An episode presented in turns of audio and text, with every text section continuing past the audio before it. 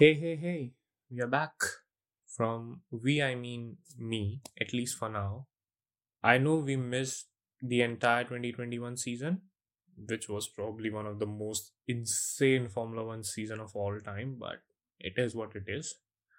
और इस बार होपफुली 2022 का सीजन पूरा कवर करेंगे वो भी पॉडकास्ट जल्दी आएंगी प्रिडिक्शन पॉडकास्ट और review podcast race preview race review and एक एपिसोड शायद ऐसा भी करेंगे जो पिछले सीज़न को कवर अप करेगा, जो कि मतलब एब्सोल्युटली मैड साउंड करता है, जब देखा जाए कि कितना कुछ हुआ है पिछले सीज़न में बट फिर भी। हाँ तो इसको तुम सीज़न टू मान लो, चाहे जो मान लो। बट आज अभी ये जो मैं पॉडकास्ट बना रहा हूँ specifically this is more towards the technical side I to discuss due to the changes in regulation, the new car.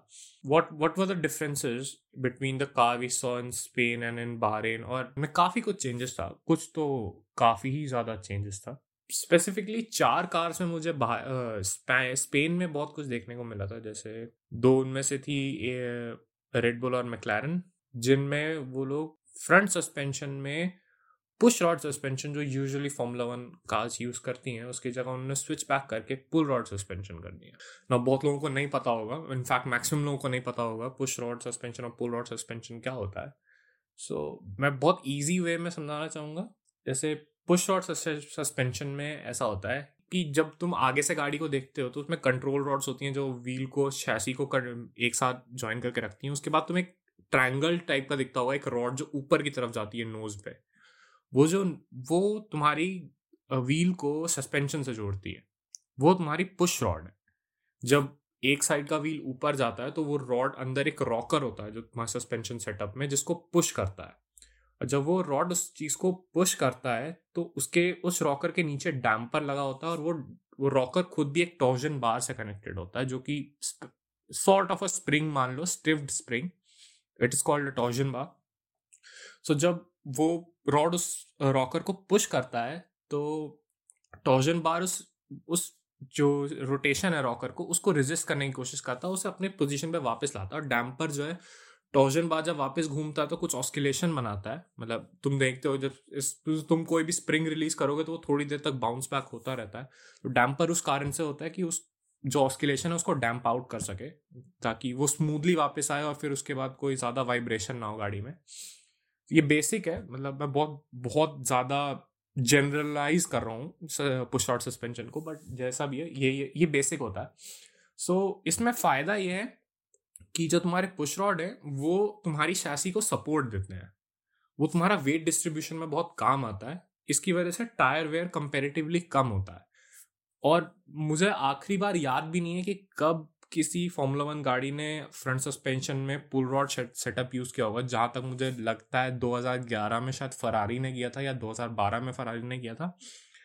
But उसके बाद से अभी तक किसी ने भी पुल रॉड सस्पेंशन का यूज़ नहीं किया। और इस बार मैकलैरन और रेडबुल दोनों ने स्विच स्विच करके पुल रॉड सस्पेंशन डाल दी अपनी गाड़ी में। ये तुम कैसे देख सकते हो? अब तुम जब बाकी गाड़ियों को देखोगे तो अभी भी वो तुमको ट्रायंगल दिखेगा जिसमें दोनों रॉड दोनों साइड से ऊपर की तरफ़ जाते हैं। बट अगर तुम रेडबुल और मैक्लैरन को ध्यान से देखोगे तो उसमें जो जो रॉड है, जो, जिसको हम पुश रॉड बोल रहे थे, इस केस में पुल रॉड बोलेंगे, वो नीचे की तरफ़ जा रहा है इन्वर्टेड ट्राइंगल फॉर्म कर रहा है। तो उसमें भी सेम सेटअप होता है जैसे पुश रॉड में होता है बट इन्वर्टेड सो बेसिकली जब टायर उठता है तुम्हारे किसी भी कारण से तो वो जो रॉड है वो पुश करने की जगह रॉकर को पुल करती है। सब कुछ ऑलमोस्ट सेम होता है बट इसमें फ़ायदा और नुकसान दोनों है। फ़ायदा ये है कि तुम्हारी गाड़ी का सेंटर ऑफ़ मास नीचे आ जाता है क्योंकि तुम्हारा पूरा सस्पेंशन सेटअप नीचे है गाड़ी के। तो तुम्हारा सेंटर ऑफ़ मास नीचे आ जाएगा तुम्हारी गा, गाड़ी ज़्यादा तेज़ हो जाएगी क्योंकि जितना ज़्यादा नीचे सेंटर ऑफ़ मास रहेगा उतना ही ज़्यादा डाउन फोर्स रहेगा और उतना ही बेटर तुम्हारी गाड़ी परफॉर्म करेगी। तो पुल रॉड सेटअप में ये फ़ायदा तो है बट पुल रॉड सेटअप का एक बहुत बड़ा नुकसान भी है। एक तो जैसे मैंने बोला कि पुश रॉड सेटअप तुम्हारी सैसी को सपोर्ट करता है। पुल रॉड सेटअप नहीं करता उसकी वजह से तुम्हारे कंट्रोल रॉड जो व्हील और तुम्हारी शैसी को जो जो ज्वाइन करके रखते हैं जो तुम कार्बन फाइबर्स के रॉड देखते हो स्ट्रीम लाइन शेप में उस पर बहुत प्रेशर पड़ता है। उसकी वजह से तुम्हारा टायर वेयर बढ़ता है। तो ये एक प्रॉब्लम है और पुल रॉड सस्पेंशन लगाने से डेफिनेटली तुम्हारी आउटपुट और तुम्हारा परफॉर्मेंस इंक्रीज होगा। जैसे कि हम मैक्लैरन में देख भी रहे हैं कि अचानक से अचानक से तो नहीं खैर वो काफ़ी अच्छा प्रोग्रेस रहा है उनका बट फिर भी इस, इस इस साल तो बहुत अच्छा परफॉर्म कर रहे हैं एटलीस्ट प्री सीज़न में। सो so, वो बात है। और इसके कारण एक और चीज़ मैंने नोटिस करी जो बहरेन में हुई, बहरेन, स्पेन में हुई थी।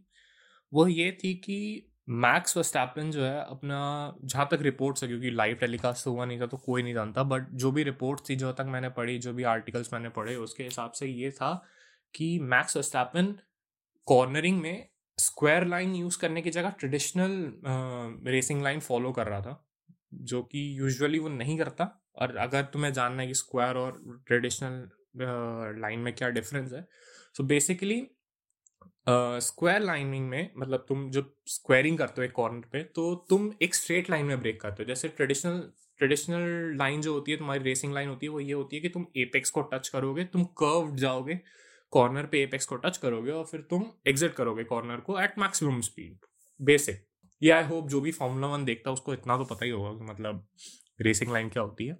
तो स्क्वेरिंग ये होता है कि तुम अपनी गाड़ी को लेट टर्न करते हो कॉर्नर में। तो तुम ब्रेक भी स्ट्रेट लाइन में करोगे और तुम कॉर्नर को अप्रोच करोगे बहुत एग्रेसिवली एकदम से सडन सो so, इससे फ़ायदा ये होता है कि तुमको डिफेंड करना बहुत मुश्किल हो जाता है।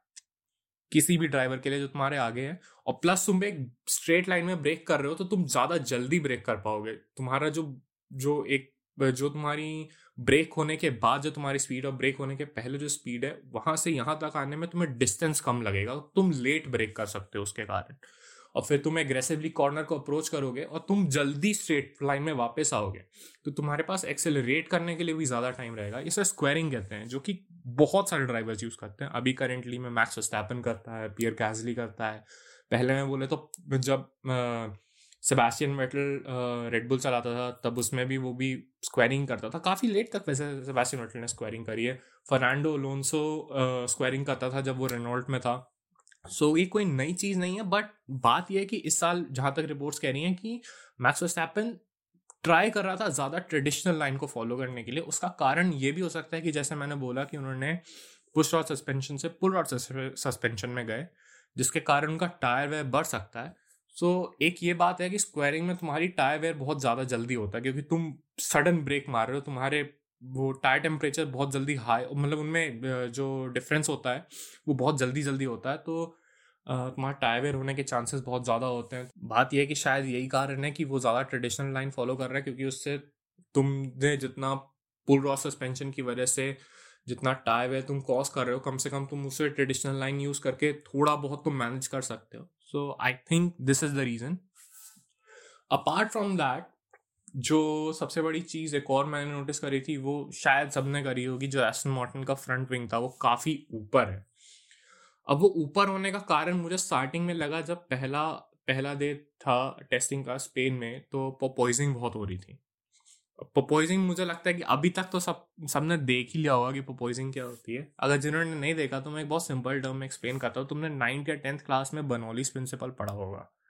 बनौली प्रिंसिपल में ये होता है कि अगर कोई वाइड एरिया से हवा कोई एक नैरो एरिया में जाती है तो फास्ट फ्लो करती है। और अगर हवा फास्ट फ्लो करती है तो एक लो प्रेशर जोन बनता है। सो बेसिकली पोपोइजिंग में हो क्या रहा है कि तुम्हारी हवा जो गाड़ी के आगे है वो तुम्हारी गाड़ी के नीचे जाती है, जो कि काफ़ी नैरो है, क्योंकि तुम्हारा फ्लोर बहुत नीचे है। और इस बार बात यह है कि फ्लोर फ्लैट नहीं है। जो नए रेगुलेशंस आए हैं, उनके हिसाब से जो हमारी गाड़ी है एफ़ वन की ट्वेंटी ट्वेंटी टू सीज़न की जो गाड़ियाँ हैं, उनमें ग्राउंड इफ़ेक्ट है। ग्राउंड इफ़ेक्ट बेसिकली हमारा फ्लैट फ्लोर नहीं है, उनमें टनल्स बने हैं। दो बड़े टनल्स बने हैं पीछे के साइड में, जो कि डाउन फोर्स इंक्रीज करने के लिए काफ़ी मददगार होंगे, क्योंकि हमारी गाड़ियों का जो लेंथ है, वो छोटा हो गया साइज़ काफ़ी छोटा हो गया तो उसको रिकवर करना, उस उस पूरे के पूरे डाउनफोर्स जितना वो गाड़ी छोटी करने की वजह से जितना डाउनफोर्स रिड्यूस हुआ, उसको रिकवर करने के लिए उन्होंने ग्राउंड फो क्या बोलते हैं ग्राउंड इफ़ेक्ट वाली गाड़ियाँ बोला है कि मतलब रेगुलेशंस में आया कि ग्राउंड इफ़ेक्ट तुम डाल सकते हो। सबने ग्राउंड इफ़ेक्ट डाला है।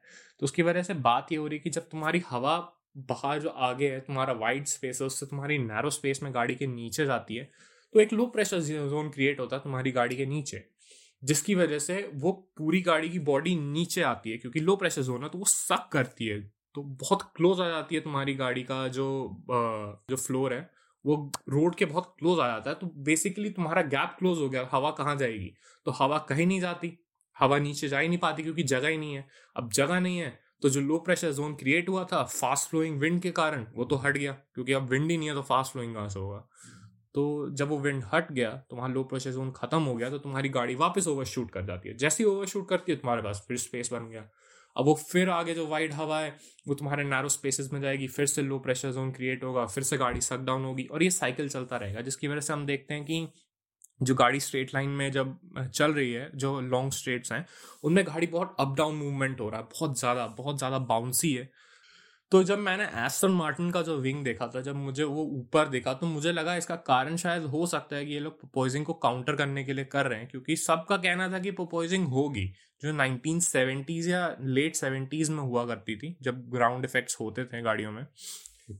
जब वापस आई तो सबका ये था कि भाई पोपोइजिंग होगा बट इतना एक्सट्रीम होगा ये नहीं पता था, और एस्टन मार्टिन के फ्रंट विंग को देख के लगा था कि शायद उन्होंने इश्यू रिजॉल्व कर लिया। अब अब ये इन्होंने जो इश्यू रिजॉल्व करने के लिए अपने विंग को ऊपर किया बट फिर भी पॉइजिंग हो रही है। अब लोगों को समझ में नहीं आ रहा कि ये क्यों हो रहा है। अब बहुत सारी टीमें हैं, उसको हटाने का वैसे दो बहुत सिंपल तरीके हैं। या तो तुम अपनी राइड हाइट बढ़ा दो, लेकिन अब तुम राइड हाइट बढ़ाओगे बढ़ाओगे तो तुम्हारी गाड़ी की परफॉर्मेंस नीचे जाएगी। अब कोई ये रिस्क लेना नहीं चाहता कोई टीम और दूसरा तुम्हारा ये है कि तुम अपने गाड़ियों के सस्पेंशन जो है, उसे स्टिफन अप कर दो। कि उतना ज़्यादा वो बाउंसी ना हो। अब उसमें प्रॉब्लम ये है कि जब तुम कॉर्नरिंग करोगे तो तुम्हारे ओवर स्टियर करने के बहुत ज़्यादा चांस ओवर स्टियर करो अंडर स्टियर करने के बहुत ज़्यादा चांसेस हैं। तो वहाँ भी रिस्क है।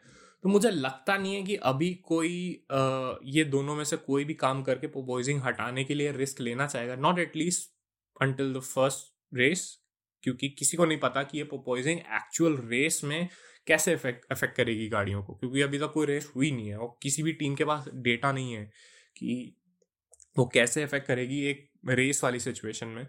तो पहली रेस तक तो आई डोंट थिंक कि कोई भी अपनी राइड हाइट बढ़ाने वाला है और ना ही कोई अपनी सस्पेंशन स्टिफन अप करने वाला है। तो पहला रेस बहुत अच्छा हो सकता है इस कारण से, क्योंकि कोई भी ये रिस्क गैम्बल नहीं लेगा। और फिर उसके बाद देखेंगे अगर बहुत ज़्यादा कोई प्रॉब्लम वाली सिचुएशन हो रही है, जिसकी वजह से काफ़ी प्रॉब्लम हो रही है गाड़ी में, या फिर टायर वेयर बढ़ रहा है, या फिर परफॉर्मेंस इश्यू हो रहा है तो फिर क्या पता कोई रिस्क लेना चाहिए वाला। फरारी ने बोला था कि हम प्रपोजिंग इशू सॉल्व कर सकते हैं, उन्होंने गाड़ियों के दो साइड में कट मारे। Basically to create a vortex जो कि तुम्हारी गाड़ी के साइड में एक सॉर्ट ऑफ़ स्वर्ल बनाता है और तुम वो पैकेट क्रिएट करता गाड़ी के नीचे। जो कुछ हद तक उसने रिड्यूस तो किया प्रपोजिंग बट कंप्लीटली सॉल्व नहीं हुआ। जैसे इन second day testing first day testing दोनों में अभी भी गाड़ियाँ प्रपोज कर रही हैं। सो so, देखो अभी क्या होता है। और अभी मैं मर्सिडीज का साइड पॉट टच नहीं कर रहा हूँ क्योंकि अभी एग्जैक्टली exactly मेरे को भी नहीं पता कि हो क्या रहा है ये कैसे पॉसिबल है। वो वो उसके बारे में थोड़ी देर में बात करते हैं। उसके अलावा भाई एल्पीन का एल प्लान एल्पीन की रिपोर्ट्स थी कि हम इस बार परफॉर्मेंस पे ज़्यादा फोकस करेंगे रिलायबिलिटी पे उतनी फोकस नहीं करेंगे और जहाँ तक उनकी गाड़ियाँ देख के लग रहा है, उन्होंने ना रिलायबिलिटी पे फोकस करा है, ना परफॉर्मेंस पे फोकस करा है। विलियम्स विलियम्स ने एक बहुत बढ़िया काम किया था, जहाँ तक मैं बात कर रहा था बिना साइड पॉड वाली मर्सिडीज का तो इसके बारे में भी डिस्कस करते हैं थोड़ा। विलियम्स ने अपना जो इनटेक है, जो कूलिंग इनटेक है, जो गाड़ी में ऊपर रहता है ड्राइवर के सर के ऊपर, जो तुम बड़ा सा होल देखते हो उसको काफ़ी वाइड किया और साइड पॉट्स को काफ़ी कॉम्पैक्ट करके उसे नीचे की तरफ़ पुश डाउन किया अगर तुम पीछे से देखोगे, वो बहुत स्लोपी है, एकदम बिल्कुल सडन ड्रॉप आता है उस साइड पॉट में, नीचे की तरफ़ में। सो so बेसिकली और मतलब मैं ये नहीं कर रहा हूँ कि मर्सिडीज ने चोरी किया वो विलियम्स से बट बेसिकली उन्होंने विलियम्स को देखा कि इन्होंने ये कुछ करने की कोशिश की और शायद हमारे पास उतनी टेक्नोलॉजी है कि हम इनको इनसे बेटर कर सकते हैं बहुत ज़्यादा। तो मर्सिडीज ने वो आइडिया डेफिनेटली विलियम से लिया है, मैं गारंटी कह सकता हूँ। लेकिन बात यह है कि मर्सिडीज ने अपना ऊपर जो गाड़ी के ऊपर जो इंटेक होता है, उसको भी बड़ा नहीं किया है। तो भाई गाड़ी में हवा कहाँ से जा रही है? इंजन को कूल करने के लिए मुझे तो यही नहीं समझ में आ रहा उनका रेडिएटर सेटअप है कैसा ऐसा? रेडिएटर सेटअप यूजुअली जो तुम्हारे जो साइड पोर्ट्स होते हैं, इतने बड़े छेद इसके लिए होते हैं, क्योंकि वो उसमें पीछे रेडिएटर लगा होता है। रेडिएटर का जितना ज़्यादा सरफेस एरिया होगा, उतना ज़्यादा अच्छा वो कूल करेगा। लेकिन उसके साथ साथ तुम्हें हवा को फास्ट फ्लोइंग भी रखना है, क्योंकि तुम अगर रेडिएटर से वो हवा निकल रही है, वो, उसका टेम्परेचर इंक्रीज हो रहा है, तुम उस गर्म हवा को ज़्यादा देर अपनी गाड़ी के अंदर नहीं रखना चाहते, तुम उसे निकालने भी उतनी जल्दी चाहते हो। तो तुम हवा को स्लो डाउन भी नहीं कर सकते और तुम्हें रेडिएटर बड़े भी रखने हैं। यूजुअली टीम्स रेडिएटर बड़ा करने की जगह मतलब साइड पॉट बड़ा करने की जगह ऐसा करते हैं कि रेडिएटर को रेडिएटर को स्लोप में लगाते हैं। दोनों एक्सिस पे मतलब पीछे की तरफ़ भी या आगे की तरफ़ भी बेंड रहेगा और उसके साइड साइड वेज में भी थोड़ा सा बेंड आता है। जिसकी वजह से सेम मतलब अगर तुम टू में देखो, जो सामने से तुम्हें साइड पॉट का शेप दिखता है, उतना बड़ा रेडिएटर होने की जगह उससे ज़्यादा बड़ा रेडिएटर उसमें फिट हो सकता है क्योंकि वो स्लैंटिंगली लगा हुआ है। बट स्लैंटिंग ज़्यादा भी करने से बात ये होती है कि हवा बहुत स्लो डाउन होती है क्योंकि बाउंस बैक करती है। तो तुम हवा को अब उतने देर रखना नहीं चाहते जैसा कि मैंने बताया। अब उसका कारण ये हो सकता है कि या तो तुम डिफ्यूज़र बहुत ज़्यादा लगा दो, जो कि मर्सिडीज ने लगाए हैं डेफिनेटली काफ़ी डिफ्यूज़र लगाए अगर तुम देखो तो उन्होंने जो साइड पॉड हटाया साइड पॉड हटाया नहीं है, वो अभी भी साइड पॉड है, बस उस, वो ज़्यादा वर्टिकल लग रहा है हॉरिजॉन्टल की जगह बट फिर भी काफ़ी छोटा है। अब बात यह है कि उन्होंने रेडिएटर सेटअप ऐसा कैसे किया? क्योंकि वो इतना ज़्यादा स्लोपी नहीं लगा सकते, हवा बहुत ज़्यादा स्लो डाउन होगी। बट शायद उन्होंने इसी के लिए उसके टॉप पे इतनी क्लोजली साइड पॉट में वहाँ पे डिफ्यूजर्स लगाए कि इंस्टेंटली हवा बाहर निकले।